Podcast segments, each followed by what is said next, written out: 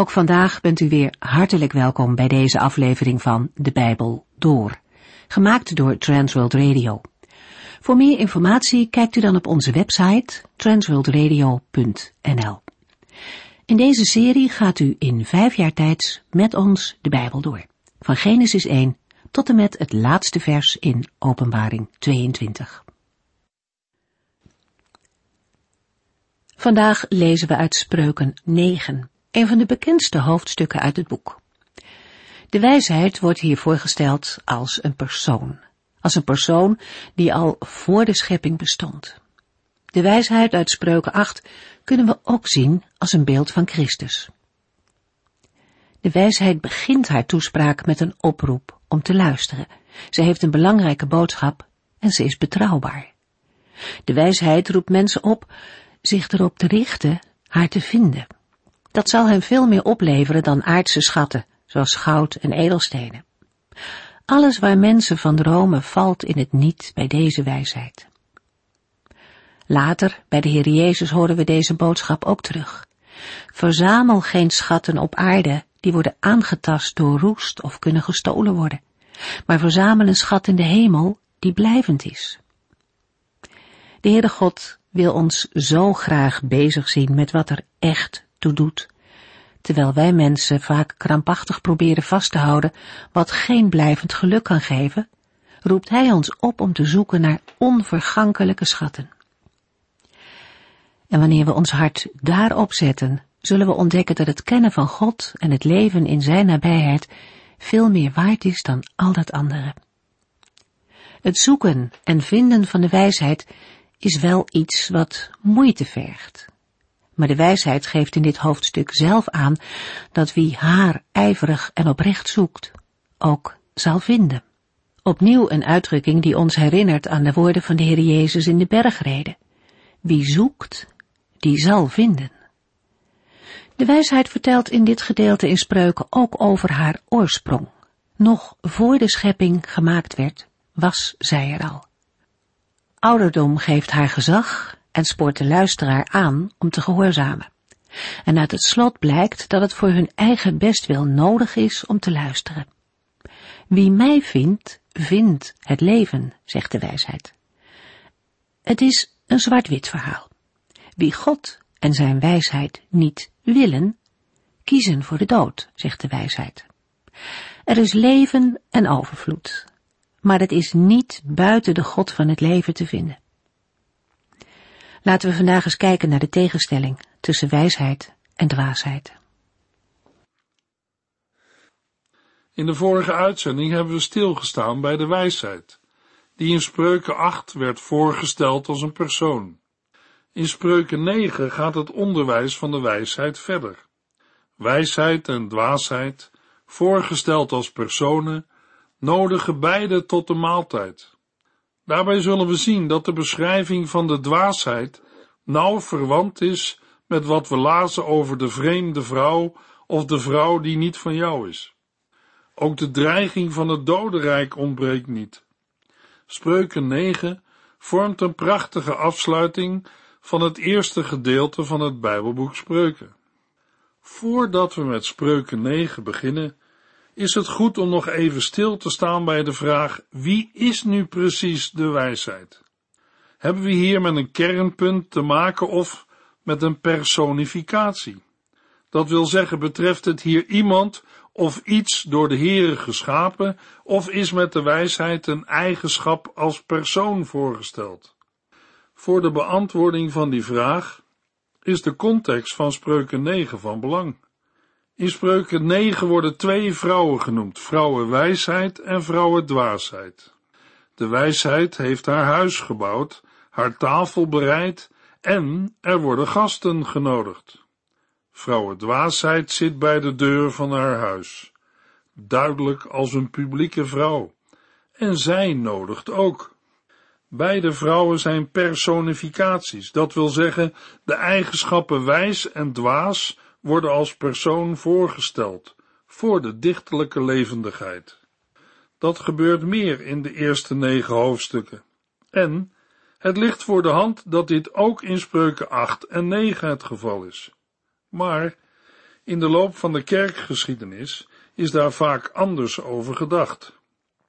De kerkvaders hebben de wijsheid gelijkgesteld met Christus, waarbij de Griekse vertaling van het Oude Testament als uitgangspunt werd genomen. In de vierde eeuw bracht Arius naar voren dat de zoon geschapen is en niet van eeuwigheid af al bestond. Hij baseerde deze gedachte op spreuken 8 vers 22, waarin de Griekse tekst van het Oude Testament staat, de Heere heeft mij geschapen, terwijl de Hebreeuwse tekst ook vertaald kan worden met de Heere bezat mij. Maar orthodoxe tegenstanders wezen op de vertaalmogelijkheid vanuit het Grieks van verwekken of geboren worden, zoals in Matthäus 1 en Johannes 18 vers 37. Als in Spreuken 22 een personificatie is bedoeld en geen verzelfstandigd begrip, spreekt de tekst niet direct over Jezus Christus. Dan gaat het met de woorden de Heer heeft mij geschapen niet over Jezus Christus, maar over de wijsheid. Niettemin zijn er veel overeenkomsten en is het duidelijk dat het Nieuwe Testament een sterke relatie ziet tussen de wijsheid en Jezus Christus. In het Evangelie naar Johannes staan kenmerken van Christus die in spreuken aan de wijsheid worden toegekend. De meest bekende overeenkomsten zijn het feit dat Christus er al was voor het ontstaan van de wereld en zijn betrokkenheid bij de schepping van de wereld. Ook door Paulus wordt de Heer Jezus aangeduid als de kracht en de wijsheid van God. Het betekent dat de inleidende hoofdstukken over de wijsheid licht werpen op de boodschap van het Nieuwe Testament. De personificatie van de wijsheid is een voorbereiding op de later voller geopenbaarde waarheid dat God de wereld geschapen heeft door zijn Zoon Jezus Christus, de wijsheid en de kracht Gods. Na de redenvoeringen van een overspelige vrouw, die symbool staat voor de dwaasheid, in spreuken 7, en van de wijsheid als persoon in spreuken 8, volgt nu, in spreuken 9, een laatste deel waarin zowel de wijsheid als de dwaasheid aan het woord komen. Spreuken 9 zet in met een uitnodiging van de wijsheid om bij haar te komen eten. Vers 1 tot en met 6. Daarna volgt in de versen 7 tot en met 12 een centraal gedeelte waarin de wijsheid aangeeft dat juist de argeloze of onervarene wordt aangesproken omdat deze nog plooibaar is. Van de spotter wordt gezegd dat hij niet te bekeren is. Het gedeelte sluit af in de versen 13 tot en met 18 met een redenvoering van de dwaasheid als persoon. Spreuken 9 vormt ook een verbinding tussen de proloog, spreuken 1 tot en met 9, en de uitgebreide spreukenverzameling van het hoofddeel, spreuken 10 tot en met 24. In spreuken 9 wordt aangegeven dat de woorden van wijsheid die volgen bestemd zijn voor onverstandigen, onervaren en argeloze jongeren, die nog veranderbaar zijn. Door middel van een banket worden ze uitgenodigd zich door de spreuken te laten vormen. Spreuken 9, vers 1 tot en met 6. De wijsheid heeft een huis voor zichzelf gebouwd en zeven pilaren gemaakt. Het vlees is gebraden, de wijn staat klaar en de tafel is gedekt. Ze heeft haar dienstmeisjes erop uitgestuurd en haar uitnodiging klinkt overal in de stad. Wie slecht is, moet er zeker heen. Tegen de onverstandige zegt zij, kom, eet van mijn brood en drink de wijn die ik heb klaargezet. Keer alles wat slecht is de rug toe en leef. Kies voor de weg van de ware wijsheid. In het vorige gedeelte kwamen we de wijsheid tegen als een persoon die in het openbaar optrad en sprak. Maar aan het einde van spreuken 8 wordt in vers 34 gesproken over gelukkig is hij die naar mij luistert, die voortdurend in mijn buurt is en mij niet uit het oog wil verliezen. In de Hebreeuwse tekst staat voor deze woorden, gelukkig is hij die dag aan dag de wacht houdt bij mijn deuren en deurposten. Deze letterlijke vertaling maakt duidelijk dat de wijsheid een huis bezit. In Spreuken 9 wordt deze beeldspraak voortgezet. Het begint met de mededeling dat de wijsheid haar huis heeft gebouwd en dat zij zeven pilaren heeft gemaakt. Dat wijst op een opvallend grote woning. Het was gebruikelijk dat een groot huis werd ondersteund door houten of stenen pilaren. Het feit dat hier wordt gesproken over zeven pilaren, zullen we moeten opvatten als een toespeling op volmaaktheid en ook op het feit dat het een grote woning is. Tegelijk wordt hiermee gezegd dat het gebouw gereed is. In het volgende vers staat dat de wijsheid het vlees heeft gebraden en de wijn klaar staat. Ook is de tafel gedekt en staat alles klaar. Uit vers 3 blijkt dat de wijsheid deze taken zelf heeft uitgevoerd, terwijl die gewoonlijk door mannen worden uitgevoerd, zeker het slachten van vee. Er wordt ook mee aangegeven dat de wijsheid een bijzonder persoon is. Zij vertoont gelijkenis met de goede en krachtige vrouw uit Spreuken 31. Een ander belangrijk punt is het bereiden van een maaltijd in verband met het bouwen van een huis. In het oosten ging de inwijding van een gebouw vaak gepaard met een feest. Hierbij valt te denken aan een offerfeest bij de inwijding van de tempel in 1 Koningen 8. Om mensen uit te nodigen heeft zij haar dienstmeisjes erop uitgestuurd. Vanuit de Hebreeuwse tekst is aanleiding om toe te voegen, de wijsheid zelf roept vanaf de hoogste plaats. Daardoor klinkt haar uitnodiging overal in de stad. De uitnodiging beslaat drie verzen. Wie slecht is, moet er zeker heen. Ook richt de wijsheid het woord tot de onverstandige.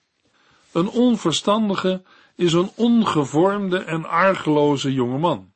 Het feit dat hij onverstandig wordt genoemd betekent niet dat hij dom is, maar open staat voor onverstandige dingen. Vrouwenwijsheid nodigt deze mensen uit om te komen eten van haar brood en te komen drinken van de wijn die zij heeft klaargezet. Figuurlijk gezien worden met de uitnodiging voor de maaltijd jongeren opgeroepen zich in haar wijsheid te verdiepen. We vinden meer van zulke oproepen in de Bijbel. Laten onverstandige mensen, laten argelozen hun wegen verlaten. Als ze dat doen, zullen zij leven. Laten zij voor de weg van de ware wijsheid kiezen. Luisteraar, heeft u al gekozen voor de weg van de ware wijsheid? We kunnen het vergelijken met wat de apostel Paulus schrijft in 2 Korintiërs 5 vers 20. Wij zijn boodschappers van Christus. God doet door ons een beroep op u. Wij smeken u namens Christus. Laat het in orde komen tussen God en u. Helaas zijn er ook mensen die niet willen luisteren en spotten met God, zijn geboden en zijn volgelingen. Spreuken 9, vers 7 tot en met 9. Wie een spotter terecht wijst, krijgt alleen maar problemen. Wie een goddeloze bestraft, wordt schandalig behandeld. Straf de spotter niet, want dan zal hij u gaan haten. Bestraft u echter een wijze, dan zal hij u dankbaar zijn. Onderricht u de wijze, dan wordt hij nog wijzer. Onderwijst u de rechtvaardige, dan wordt hij verstandiger. Het volgende gedeelte draagt het karakter van een nadere uitwerking van de uitnodiging van de wijsheid, die dieper ingaat op zaken die verband houden met wijsheid en dwaasheid. In de versen 7 tot en met 9 maakt de wijsheid duidelijk dat een spotter niet te corrigeren of te bekeren is, maar dat een wijze, hij of zij die wel naar correctie luistert, dankbaar is voor een terechtwijzing. Het gedeelte sluit af in de versen 11 en 12 met het aangeven van de gevolgen van wijsheid en spotternij. De aangegeven versen worden verbonden door vers 10 met een zin over eerbiedig ontzag voor de Heere, die dient als fundament en basis voor alle wijsheid. De wijsheid begint in vers 7 met de stelling dat wie een spotter terecht wijst, schande op zich laat en dat wie een goddeloze de les leest, alleen maar problemen krijgt. De reden voor deze problemen is dat hij je alleen maar zal haten. Een spotter is de meest verharde afvallige, het tegenovergestelde van een wijze. Een spotter is vaak zo vol van zichzelf dat hij zich niet zal laten corrigeren. Hij staat niet open voor wijsheid. Als gevolg van die houding ontstaan er, waar hij ook verschijnt, alleen maar problemen en worden mensen schandalig behandeld. Het verbaast daarom niet dat hij in vers 7 gelijk wordt gesteld met een goddeloze of een boosdoener. Het zijn mensen die zich verzetten tegen God, rebelleren tegen zijn verbond en woorden en zich niet bekommeren om medemensen. Tegenover de hardnekkige spotter staat de wijze die juist dankbaar is voor de persoon die hem corrigeert.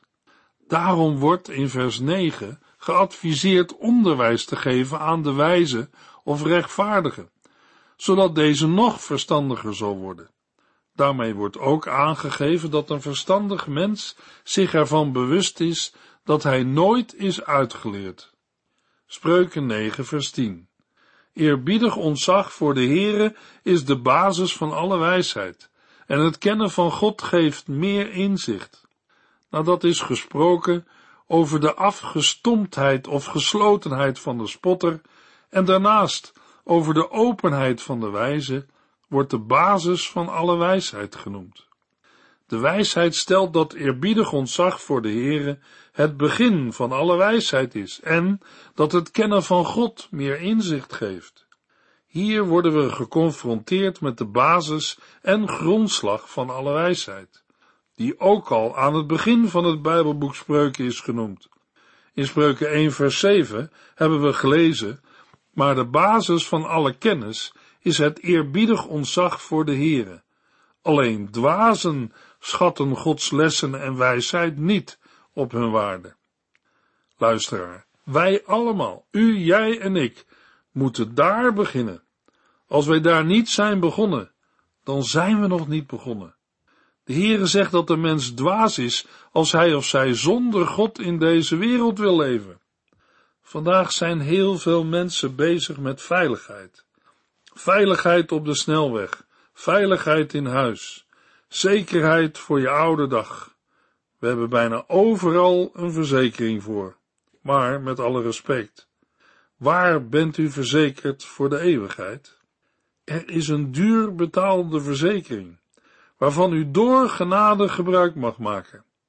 Want ik ben verzekerd dat nog dood, nog leven, nog engelen, nog machten, nog heden, nog toekomst, nog krachten, nog hoogte, nog diepte, nog enig ander schepsel ons zal kunnen scheiden van de liefde Gods, welke is in Christus Jezus onze Heere. Wie in de Zoon Jezus Christus gelooft, heeft eeuwig leven. Spreuken 9, vers 11 en 12. Want de wijsheid verlengt uw leven, en God zal er jaren aan toevoegen. Als u wijs bent, plukt u daar zelf de vruchten van. Bent u een spotter, dan draagt u de gevolgen alleen.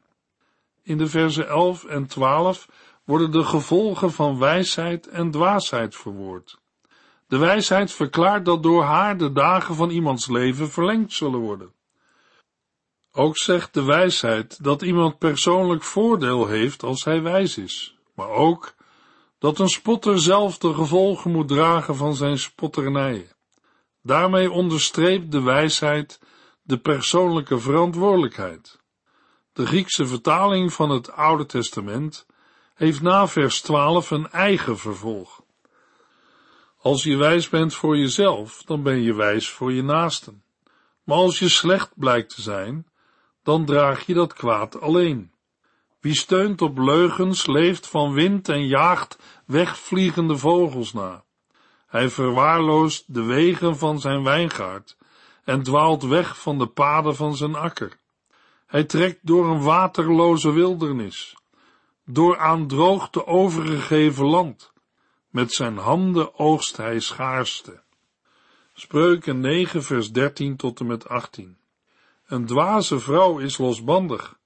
Zij is onverstandig en heeft geen inzicht. Zij zit bij haar huisdeur op een stoel op een in het oog lopende plaats. En voorbijgangers die haar geen blik waardig keuren, roept zij toe, wie onverstandig is, moet hier komen. Gestolen water smaakt goed, gestolen brood nog beter. Maar die voorbijganger weet niet dat haar huis het voorportaal van de hel is. De versen 13 tot en met 18 zetten in met een beschrijving van vrouwendwaasheid of vrouw van de dwaasheid. Ze wordt aangeduid als een losbandige en ongedurige vrouw. Deze losbandigheid en onrust vormt voor een lezer al een waarschuwing om op zijn of haar hoede te zijn. Tegelijk wordt over haar gezegd dat ze onverstandig is, waarmee is aangegeven dat ze nergens weet van heeft. Oppervlakkige lezing van deze laatste woorden wekt de indruk dat de vrouw een beperkt intellectueel niveau heeft. Maar gezien de sluwheid die ze verderop in de tekst aan de dag legt, is deze uitleg niet waarschijnlijk. En zullen we moeten aannemen dat het haar ontbreekt aan morele waarde en inzicht. De bijzondere wijsheidslessen zijn haar ontgaan en die heeft ze zich daardoor niet eigen gemaakt. De dwaze vrouw zit bij haar huisdeur op een stoel, op een in het oog lopende plaats. Als we haar huis vergelijken met het huis van de wijsheid, dan is er een groot verschil. De wijsheid heeft een groot huis gebouwd, dieren geslacht, de wijn klaargezet en de tafel gedekt. Daarmee wordt de wijsheid gepresenteerd als een ijverig en gastvrij persoon. Maar bij vrouwen dwaasheid ontbreken deze zaken. Wat ze wel met de wijsheid gemeenschappelijk heeft, is dat zij zich in het openbaar tot de mensen richt en hen oproept te komen. Ze richt zich tot de voorbijgangers en tot hen die rechtdoor willen lopen en haar geen blik waardig keuren. Ze probeert mensen die een rechte weg gaan te laten afbuigen naar haar verkeerde wegen. Net als de wijsheid vraagt ze onverstandige of argeloze bij haar te komen. Tot nu toe komen haar woorden vrijwel overeen met die van de wijsheid. Het wordt anders als we het vervolg horen. Eerder had de wijsheid uitgenodigd voor een maaltijd in haar zelfgebouwde huis. Vrouwendwaasheid heeft het ook over eten en drinken, maar dan gaat het over gestolen water en brood. Ze zegt zelfs dat gestolen water goed smaakt en gestolen brood nog beter. De vader of wijsheidsleraar voegt aan deze woorden van vrouwendwaasheid toe dat de realiteit heel anders is. Want een voorbijganger weet niet dat haar huis het voorportaal van de hel is. Voor het woord hel wordt in de grondtekst het woord Sheol gebruikt. De traditionele visie is dat Sheol een dodenrijk voor zondaren en rechtvaardig is, en dat iedereen daar terechtkomt na de dood. Het woord wordt ook wel vertaald met graf, en betreft dan vooral het lichaam. De laatste jaren is dit begrip intensief bestudeerd en de meningen van diverse geleerden gaan nu toch meer de kant op van een negatief voortbestaan na de dood. Sheol is een plaats die wordt gekenmerkt door scheiding van de Here. De bewoners van de Sheol kunnen hem zich daar niet herinneren, niet prijzen of danken. Het is een land van vergetelheid, met doden aan wie God niet meer denkt. De Sheol is daarmee een passende plaats voor de goddelozen, maar ook een plaats die gevreesd wordt door de rechtvaardigen. Toch kent de Heere de Sheol wel en is deze diepte ook toegankelijk voor hem. Het verblijf in de Sheol levert geen ontsnapping aan de Heer op. De Sheol ligt voor hem open en beperkt zijn macht niet. Maar Gods macht over de Sheol betekent niet dat mensen hem daar kunnen naderen. Het is een plaats van waaruit geen terugkeer mogelijk is, een gevangenis met poorten en grendels. Koorden van de Sheol suggereren een vorm van gevangenschap. Het bestaan in de Sheol wordt alleen sumier beschreven. Het is een plaats van duisternis, van werkeloosheid en stilte. De dood, en daarmee ook de Sheol, is de grote gelijkmaker van iedereen, klein en groot, slaaf en vrije. Het is geen plaats waar men vergaderd wordt tot de voorvaderen. Een mens is er geïsoleerd en verlaten, in een somber bestaan, te midden van allerlei ongelovigen en kwaaddoeners. Op de regel dat de Sheol alleen voor de ongelovig is, lijken twee uitzonderingen te bestaan, namelijk Psalm 89, vers 48 en 49 en Prediker 9, vers 7 tot en met 10. Deze teksten lijken op het eerste gezicht aan te geven dat de Sheol voor iedereen is.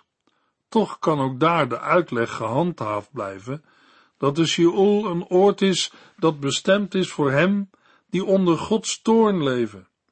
Het resultaat van het voorgaande kan geïnterpreteerd worden als een bevestiging van de vertaling hel voor het woord Sheol. Maar het probleem daarbij is dat de vertaling niet consequent is. Daar komt nog bij dat het begrip hel voor ons de nadrukkelijke notie van pijniging en straf heeft, terwijl in het Oude Testament vooral verlatenheid en duisternis naar voren komen. De vertaling dodenrijk kan een goede oplossing zijn. Sommige uitleggers vinden dat te neutraal. Daarmee zijn we gekomen aan het tweede grote gedeelte van het Bijbelboek Spreuken. Spreuken 10, vers 1 tot en met 4. De spreuken van Salomo. Een verstandige zoon is een genoegen voor zijn ouders, maar een dwaze zoon doet hun verdriet. Oneerlijk verkregen vermogen levert niets op, maar zijn oprechtheid redt de mens van de dood. De Heere zorgt dat een rechtvaardig mens geen honger lijdt, maar de goddeloze neemt hij alles af. Iemand die zich niet ten volle inzet, wordt arm, maar wie zich inspant, wordt rijk. Daarover meer in de volgende uitzending. U heeft geluisterd naar De Bijbel Door, in het Nederlands vertaald en bewerkt door Transworld Radio. Een programma waarin we in vijf jaar tijd de hele Bijbel doorgaan. Als u wilt reageren op deze uitzending of u heeft vragen, dan kunt u contact met ons opnemen. Tijdens kantooruren kunt u bellen op 0342 47 8432 0342 47 8432. Ook kunt u een e-mail sturen naar de Bijbel door at transworldradio.nl en natuurlijk kunt u ook via de post ons bereiken. TWR, postbus 371, postcode 3770, AJ in Barneveld. Dit programma werd gepresenteerd door Cor Weda en Ike André. Techniek was in handen van Odin van Voerkom. En wij allemaal bedanken u voor het luisteren. Graag tot de volgende keer.